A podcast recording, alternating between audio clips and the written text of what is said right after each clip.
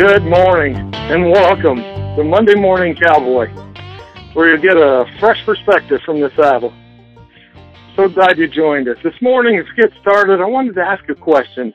How many of you would love to convey your true feelings to your loved ones and never have to speak a word?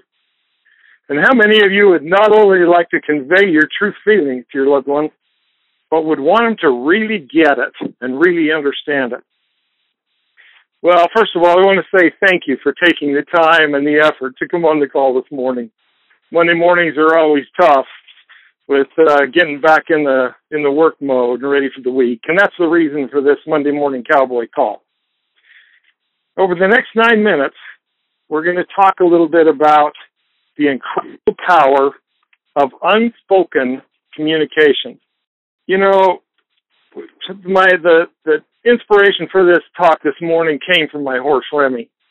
You see, we had an incredibly busy weekend. In fact, Friday night, I literally got fifteen minutes of sleep.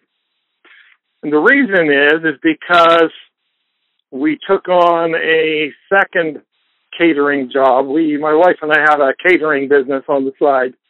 And we took on a second one to try and help with some friends of ours out. And so consequently, setting up two locations uh, got to became a very, very big challenge. And so Saturday night, when we came home after being up all night and working, I came into the backyard and just dog tired and ready to fall asleep. I just wanted to hit the pillow. And I walked right past my horse, Remy, my main horse. And as I walked past, wasn't paying much attention, but my wife, when she came in the house, said, "Did you see your horse? What he did when you walked past him and you didn't say anything? You didn't come over and scratch him or anything?"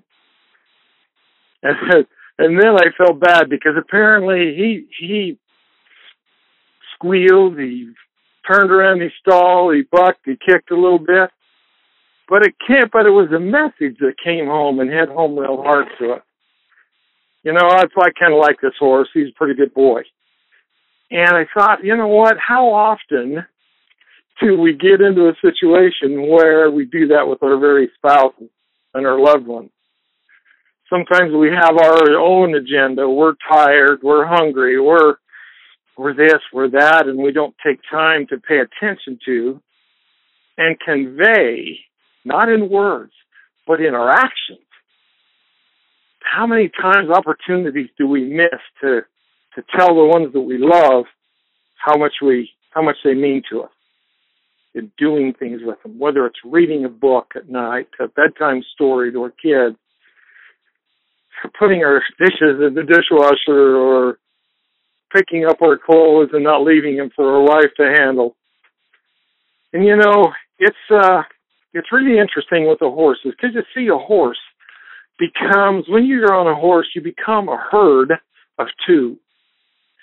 And when you become a herd of two, you've always heard people say you got to tell, show the horse who's the boss, right? This always happens, and it's very true. But the reason is, in every herd, there's a lead horse. And that lead horse is a protector for the rest of the herd. And the rest of the herd counts on and depends on that lead horse. So when you get on a horse and you become a herd of two, that horse, in his mind, he's trying to figure out who's the protector here. I could easily let Remy go and do what he wanted and let him be the leader, but he's lost.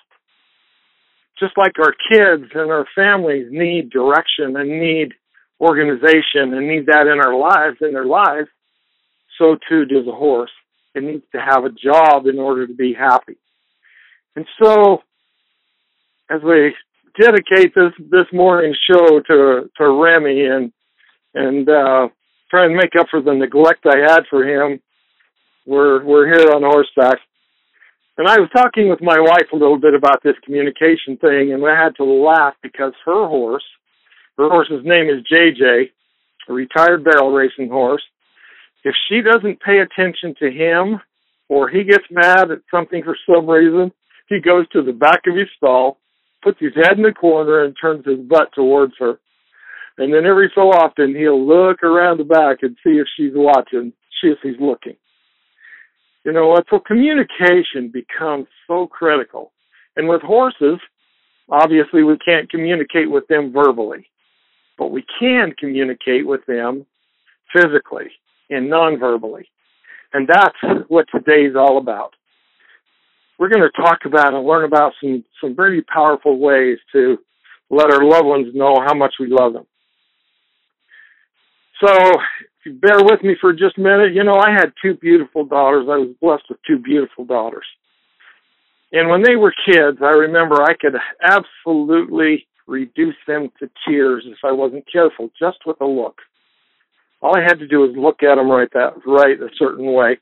And I bet every one of us, and our parents or whatever, or, or with our kids, if we ask them, have all experienced the look, right? Well, the look is powerful. I know when my dad was alive, if he wanted to tell me as I was growing up that he loved me, it usually was, I'd walk up and punch me in the arm or or something like that. It was it was nonverbal. There wasn't uh, there wasn't a huge amount. There was there was plenty, but there wasn't a huge amount of the words "I love you" that went on in my household. And so as I got older, if I wanted to tell my boys how much I loved them, besides the words that came up, it was very natural and normal for me to punch them in the arm or or mess with them a little bit. And you all remember that. Those women on the call today probably remember those times when the kids at school used to pull on your ponytails or or pick on you or mess with you. And at the time you didn't realize they were trying to say, hey, I kind of like you or I'm interested in you, but we sure see that today and we understand that. You see, our challenge today is to let our make sure our words don't become hollow or repetitious. It's easy to say the words. It's not nearly as easy to do the actions that are going to make a difference on people. And so what we say and how we say it is important. But if we couple our words with actions, with doing things, it's powerful. And, you know, there's a couple of different love languages that, that each of us speak. Some of us are touch-oriented, and some of us are, are task-oriented. And so it's important to figure out which your spouse or your kids are. Because if you take someone that's task-oriented and you try and hug on them and be physical with them, they see that as clingy, and it doesn't send the right, the right words. But if someone is touch-oriented, then yes, they're going to get and understand the hug, the squeeze, the holding the hands, the, that sort of thing. A task-oriented individual is one that if you want to tell them that you love them, do something for them. Open their door for them. Uh, clean up their shoes in their closet. Wash their car. Any of those type of things. And you'll send the right signal to that spouse. I have another horse named Joker. And he has developed a habit of, if we If we're late in bringing his food, he likes to knock a block off the back of his block wall, a decorative block. And so I'm having a, a challenge figuring out the best way to communicate with him my displeasure.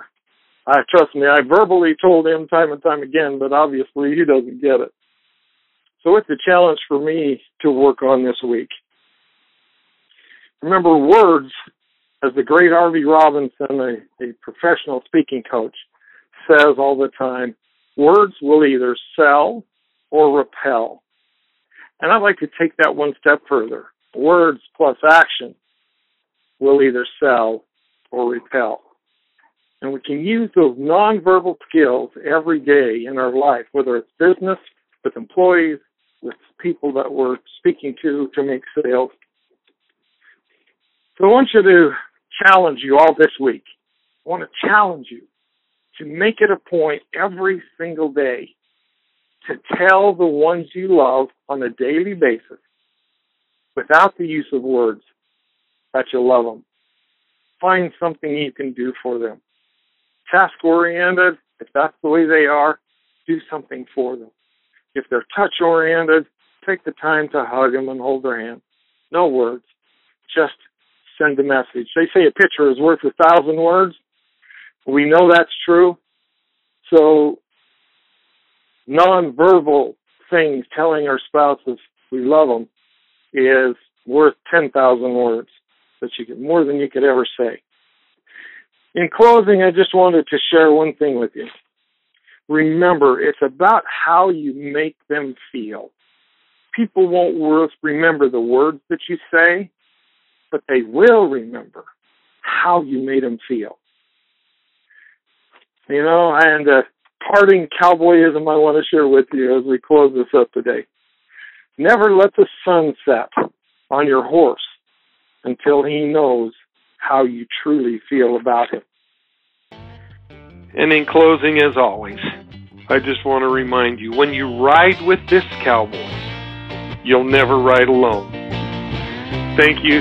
Take care. Have an awesome week, and I really look forward to talking to you again next Monday. Take care. Bye-bye.